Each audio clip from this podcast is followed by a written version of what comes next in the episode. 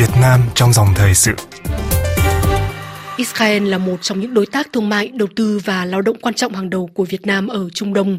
Có khoảng 500 người Việt sinh sống và làm việc ở Israel là nước thứ 16 ký hiệp định thương mại tự do với Việt Nam, Israel còn là nguồn cung cấp vũ khí, trang thiết bị quốc phòng giúp Hà Nội đa dạng hóa đối tác.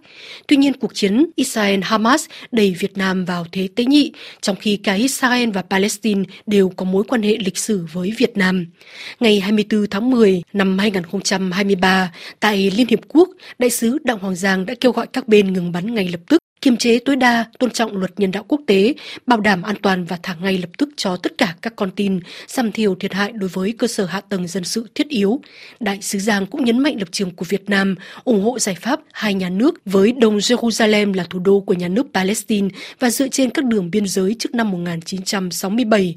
Trả lời RFI tiếng Việt, giáo sư Pierre Journou, chuyên về lịch sử Việt Nam, Đại học Paul Valéry Montpellier III, nhận định là những phát biểu của Đại sứ Giang phần nào có lợi cho Palestine, nhưng nhìn chung Việt Nam có lập trường khá trung lập tương tự với nhiều nước trên thế giới và điều này thể hiện mong muốn bảo vệ luật pháp quốc tế và phù hợp với lợi ích của Việt Nam.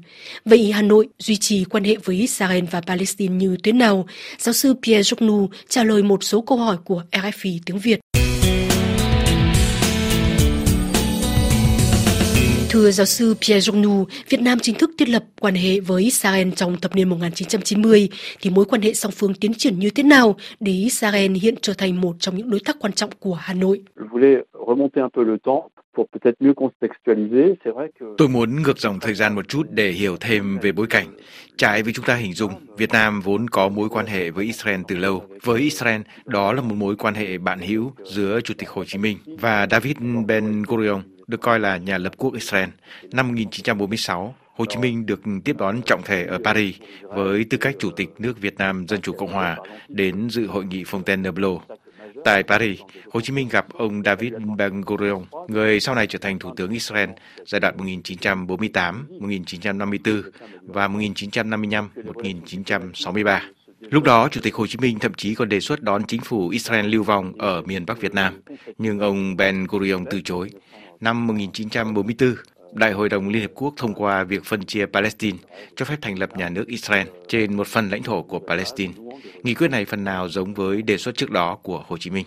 Đúng là mối quan hệ Việt Nam-Israel thực sự phát triển từ những năm 1990 vì trước đó bị chiến tranh lạnh cản trở. Việt Nam theo Liên Xô, trong khi khối này bị Israel cáo buộc mang tư tưởng bài Do Thái. Trở ngại lớn đó chỉ được dỡ bỏ sau khi chiến tranh lạnh kết thúc và liên minh gần như duy nhất của Việt Nam với Liên Xô chấm dứt. Việt Nam và Israel thiết lập quan hệ ngoại giao năm 1993, đánh dấu một trang mới trong quan hệ giữa hai nước. Năm 2005, hai nước tổ chức đối thoại chính trị thường niên ở cấp ngoại trưởng. Đại sứ quán Việt Nam được mở ở Tel Aviv năm 2009. Sau 16 năm, Israel mở đại sứ quán ở Hà Nội. Nếu đúng như thông tin tôi được biết, thì chuyến công du của Tổng thống Simon Perez năm 2011 dường như đánh dấu một bước ngoặt khi ông thuyết phục các nhà lãnh đạo Việt Nam về những tiềm năng, cơ hội phát triển kinh tế lớn mà mối quan hệ song phương có thể mang lại. Đây là điểm khá thú vị, bởi vì ngoài Singapore, một trong những đồng minh châu Á thân cận nhất của Israel, Hà Nội là một đối tác quan trọng của Israel. Cho dù Việt Nam vẫn chống Israel trong khoảng 138 lần bỏ phiếu ở Liên Hợp Quốc liên quan đến nhà nước Do Thái kể từ năm 2015. Có thể thấy có một sự thiếu kết nối mà tôi thấy khá thú vị trong một số bài phân tích chuyên sâu. Đó là một nhà nước, ở đây là Việt Nam, vì những lý do liên quan đến tình đoàn kết với Palestine, chống thực dân, chống đế quốc có từ thời chiến tranh Việt Nam, vẫn bỏ phiếu để chống lại Israel và các vấn đề liên quan đến quan hệ Israel-Palestine ở Liên Hợp Quốc nhưng điểm này đi ngược lại với mối quan hệ chính trị, đặc biệt là kinh tế, được phát triển sâu sắc và năng động từ nhiều năm nay giữa Israel và Việt Nam. À politique, économique, essentiellement, qui se développe et de manière vraiment approfondie et même dynamique depuis euh, quelques années. Có thể thấy quốc phòng là một trong những chương trình hợp tác nổi bật nhất giữa Việt Nam và Israel. Gần đây, hai nước ký Hiệp định Thương mại Tự do vào ngày 25 tháng 7 năm 2023. Thì nhìn chung hai nước phát triển hợp tác trong những lĩnh vực nào? Oui, c'est vrai que ce sont euh, des domaines euh, dans lesquels la, la relation se développe plus particulièrement. Đúng, đó là những lĩnh vực mà hai nước phát triển mối quan hệ đặc biệt hơn cả. Ngoài ra, phải kể thêm nông nghiệp và du lịch. Nhìn chung, hợp tác song phương được phát triển trong mọi lĩnh vực, kể cả công nghệ sinh học. Về kinh doanh, rất nhiều công ty Israel đầu tư vào Việt Nam, nhất là trong các ngành nông nghiệp, dược phẩm, công nghệ. Israel cũng đóng vai trò vô cùng quan trọng trong việc đào tạo nghề, khoa học công nghệ, quản lý nông nghiệp ở cấp địa phương. Ở chiều ngược lại, rất nhiều doanh nghiệp Việt Nam cũng đầu tư vào lĩnh vực nghiên cứu và phát triển ở Israel. Tôi lấy ví dụ về tập đoàn TH Group hợp tác với nhiều doanh nghiệp công nghệ Israel chuyên về sản xuất hệ thống vắt sữa tự động và hệ thống quản lý động vật. Thương mại song phương ngày càng gia tăng. Năm 2022, tổng kim ngạch xuất khẩu của Việt Nam với Israel đạt hơn 2 tỷ đô la, tăng 18% so với năm 2021. Theo số liệu được báo chí trích dẫn, thặng dư thương mại nghiêng hẳn về phía Việt Nam, Israel thâm hụt thương mại hơn 1 tỷ đô la. Israel chủ yếu xuất sang Việt Nam đồ điện tử, phân bón, còn Việt Nam thì xuất sang Israel hải sản, giày dép, điện thoại di động. Israel là một trong 16 nước trên thế giới ký hiệp định thương mại tự do với Việt Nam. Về phần mình, Việt Nam muốn tăng cường cơ sở sản xuất của nền kinh tế do muốn tìm cách giảm bớt phụ thuộc vào Trung Quốc. Lĩnh vực quốc phòng cũng là một mục tiêu khác trong hợp tác với Israel. Trung Quốc không gây lo ngại đến mức như Nga, bởi vì kể từ khi xảy ra xung đột Nga-Ukraine, nhưng có lẽ trước cả lúc đó, Việt Nam đã tìm cách thoát khỏi các mối liên kết gần như độc quyền, đặc biệt trong lĩnh vực quân sự. Nga là nhà cung cấp vũ khí và khí tài chính cho Việt Nam. Để đa dạng hóa nguồn cung, Việt Nam đã hướng đến Israel, đặc biệt là để bù đắp thiếu hụt kể từ khi xảy ra chiến tranh Ukraine. Ví dụ mua các loại tên lửa địa đối không Spider, Israel cũng bán cho Hà Nội các hệ thống giám sát và tình báo. Có thể thấy Israel nằm trong số 10 nhà xuất khẩu vũ khí hàng đầu thế giới hướng tới Việt Nam, nước trở thành một trong những khách hàng chính của nhà nước Do Thái từ nhiều năm qua.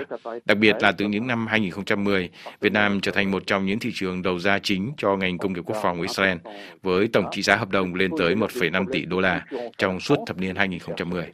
Đây là một chuyển biến mới. Israel trở thành một trong những đối tác bán vũ khí quan trọng cho Việt Nam. Điều này cũng đặt ra vấn đề cạnh tranh cho Pháp Nước cũng tìm chỗ đứng trong lĩnh vực này, cũng như với Hoa Kỳ, quốc gia cũng muốn ký nhiều hợp đồng quy mô hơn với Việt Nam trong bối cảnh căng thẳng với Trung Quốc và tận dụng quan ngại của Hà Nội trong việc đa dạng hóa đối tác kinh tế và quân sự.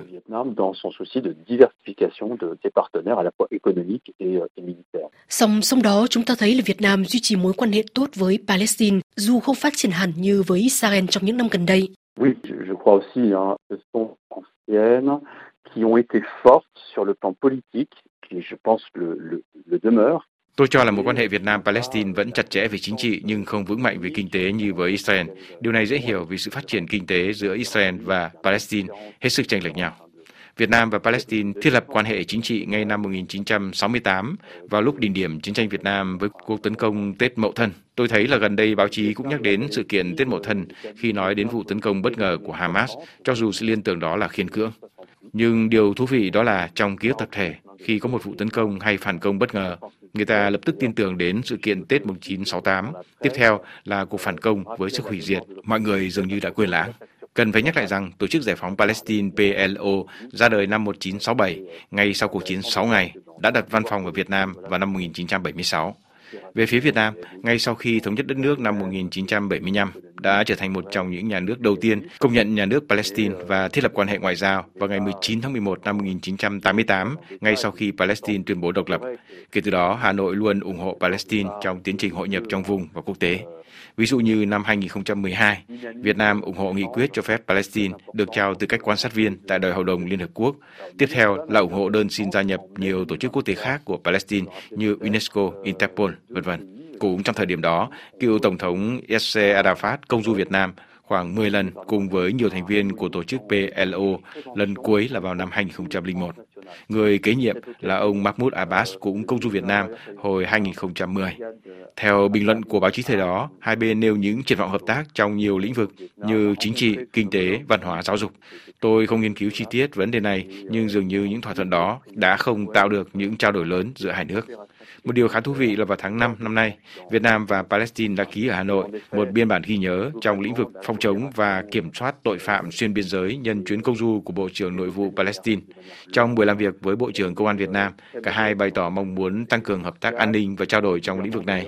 Nhưng nhìn chung, hợp tác giữa hai nước tiến triển chậm, rất khiêm tốn trong lĩnh vực thương mại. Có thể thấy phát biểu của hai bên đều kêu gọi thúc đẩy hợp tác là dấu hiệu cho thấy mối quan hệ không được phát triển mạnh dù có tiềm năng potentiel. Donc c'est surtout, je crois, un petit peu comme la, la relation entre le Vietnam et l'Algérie, Mối quan hệ này làm tôi liên tưởng tới quan hệ giữa Việt Nam và Algeria. Đó là mối quan hệ đoàn kết lịch sử được hình thành từ cuộc đấu tranh chung, trước tiên là chống chủ nghĩa đế quốc và chủ nghĩa thực dân, sau đó là chống đế quốc Mỹ. Việt Nam thành ngôi sao dẫn đường theo cách nói của nhà viết tiểu luận Franz Fanon vì đã kháng chiến để chống lại cái mà ông gọi là cỗ xe ủi Mỹ. Tất cả các tổ chức đấu tranh chống một lực lượng chiếm đóng thời đó, trong đó có tổ chức giải phóng Palestine của Yasser Arafat trong nửa sau thập niên 60, đầu thập niên 70 đều tỏ lòng ngưỡng mộ Việt Nam. Sau cuộc chiến tranh 6 ngày, tổ chức PLO đấu tranh chống Israel chiếm các vùng lãnh thổ không nằm trong phân định ban đầu được thông qua ở Liên Hiệp Quốc vào năm 1948. Điều thú vị là trong cuộc chiến 6 ngày này có sự tương đồng giữa chiến tranh Việt Nam và xung đột Israel-Ả Rập. Như tên gọi cho thấy, cuộc chiến diễn ra ngắn ngày nhưng là một bước ngoặt. Đây cũng là một bước ngoặt đối với Pháp vì tướng Jacques de Gaulle, người lên án Mỹ vào năm 1966 can thiệp vào Việt Nam, đã chỉ trích nhà nước Israel vi phạm luật pháp quốc tế khi chiếm đóng phi pháp các vùng đất của Palestine. Một chuyện khác có thể bị quên, đó là ngay sau khi chiến tranh 6 ngày kết thúc, một loạt đàm phán hoàn toàn bí mật do Pháp làm trung gian đã mở đường cho các cuộc đàm phán Mỹ-Việt tại Paris năm 1968. Có thể thấy sự trùng hợp ngẫu nhiên của lịch sử trở lại với thực tế hiện nay. Cuối cùng, tôi cho rằng có thể thoát khỏi cuộc khủng hoảng Israel-Palestine qua con đường đàm phán. Tôi nghĩ là Việt Nam có thể đóng một vai trò nào đó nhờ vào kinh nghiệm chiến tranh, cũng như kinh nghiệm đàm phán như tôi đã nêu ở trên. Với những kinh nghiệm đó, ngành ngoại giao Việt Nam có thể đóng một vai trò như họ vẫn mong muốn trong tiến trình hòa bình lâu dài ở Trung Đông, đặc biệt là trong cuộc xung đột Palestine-Israel hiện nay, được coi là kéo dài nhất và đau đớn nhất kể từ Thế chiến thứ hai. Euh, euh, euh, au Proche-Orient et notamment donc, dans ce conflit israélo-palestinien qui est le plus long et le plus douloureux hein, depuis la Seconde Guerre mondiale. À, RFI tiếng Việt xin chân thành cảm ơn giáo sư lịch sử đương đại Pierre Journou, Đại học Paul Valéry Montpellier 3.